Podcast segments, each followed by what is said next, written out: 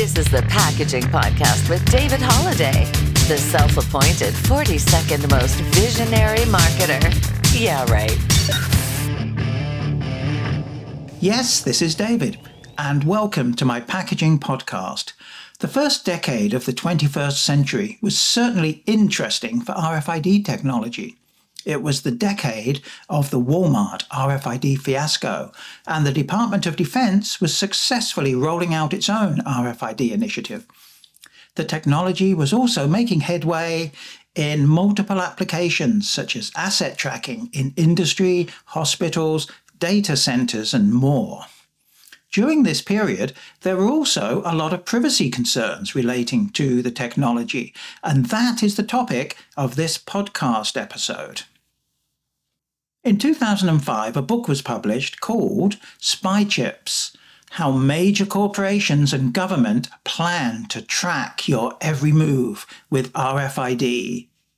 It was written by Liz McIntyre and Katherine Albrecht, and the book certainly raised the public perception of RFID, not in a good way. There were calls for the use of this technology to be regulated to protect people's privacy and keep their information from getting into the public and the corporate domain. These ideas led to some of the states to look at implementing their own rules to govern RFID.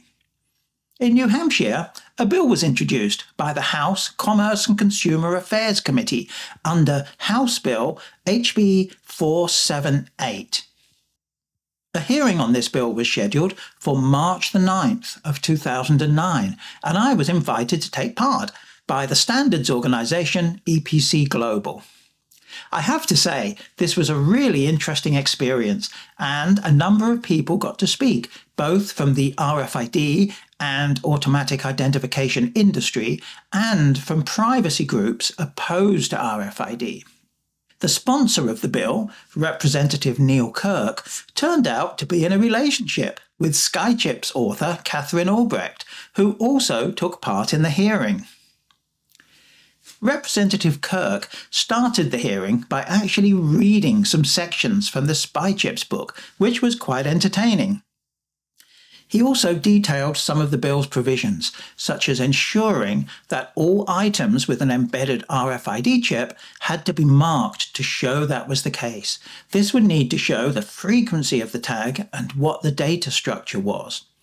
He mentioned that within 10 years, the technology would exist to remotely be able to track people with or without their knowledge. Another provision of the bill was that there had to be a means in every retail establishment to disable any RFID tags on items that they sold. His main argument for the need of the bill is that unauthorized RFID tag scanning is intrusive and violates people's privacy. After Kurk's introduction, a number of other people had the opportunity to speak either for or against the bill.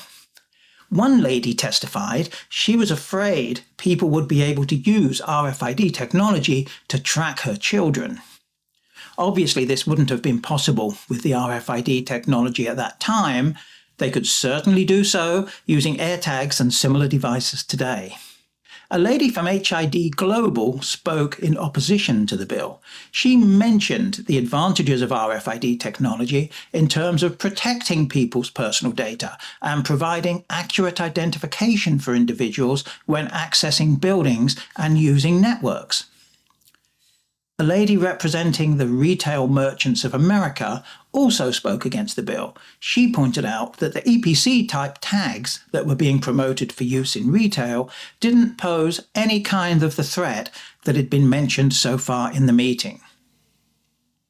Next, a representative from EPC Global spoke of the organization's concerns about privacy, but also pointed out that the one size fits all approach, as mandated in the New Hampshire bill, wasn't a very good approach to trying to fix this kind of problem.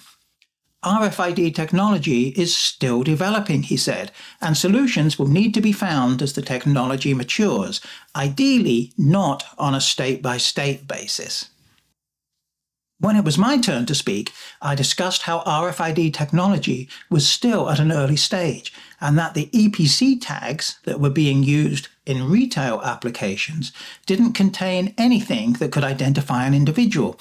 They were simply the electronic version of the familiar UPC barcodes. The tags had a read range of only a few feet and, quite honestly, often didn't work at all. There was certainly a need for privacy standards, but this needs to be done on a national level rather than individual states each having their own rules, which would cause chaos for manufacturers and retail companies. Bob Pease, who I believe is now at Avery Dennison, pointed out that the current level of our RFID technology meant that the dire predictions in the spy chips book were not going to happen in the near future. So the final speaker at the hearing was none other than SpyChips author Katherine Albrecht. She came up with some, quite frankly, rather bizarre reasons as to why RFID technology needs to be regulated.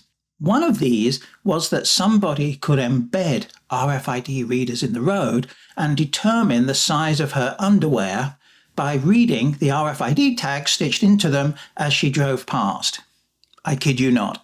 She also mentioned RFID enabled video cameras being used to track unfaithful spouses. Since Miss Albrecht spoke at the very end of the meeting, there was no opportunity for anyone to question her comments, and they were certainly quite entertaining, if nothing else. So, looking back over the years, what was the result of all of this? Honestly, the bill came to nothing. It just disappeared among many, many other state level bills that are produced every every year. It faded away and probably never thought about again. I've not heard anything about Katherine Albrecht for years, although her Spy Chips book can still be purchased from Amazon for anyone wanting to read it.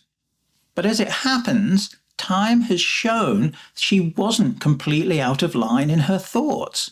As Edward Snowden and others have shown us, the US government certainly is or has been tracking what we do, where we go online, our phone calls, and our movements using technology provided by major corporations. And the Chinese government is often accused of doing the same thing with TikTok. Using devices such as AirPods does allow our children, and indeed ourselves, to be tracked in, in real time.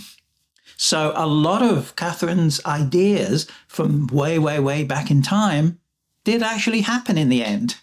But it does seem that we're perhaps not as concerned with privacy as we would have been in the past. I don't hear too many people up in arms about these things these days, um, to be to be quite honest. Maybe we've just gotten more accustomed, particularly with our social media lives, to our private information becoming public information to our friends as well as governments and corporations. Interesting stuff. Thank you for listening to this Everything Packaging podcast. Look out for another episode soon, and if you're in the industry and you have an interesting topic you'd like to discuss, maybe you'd like to take part in a future episode, contact me, david at packagingnews.net. Thank you so much and have a great day.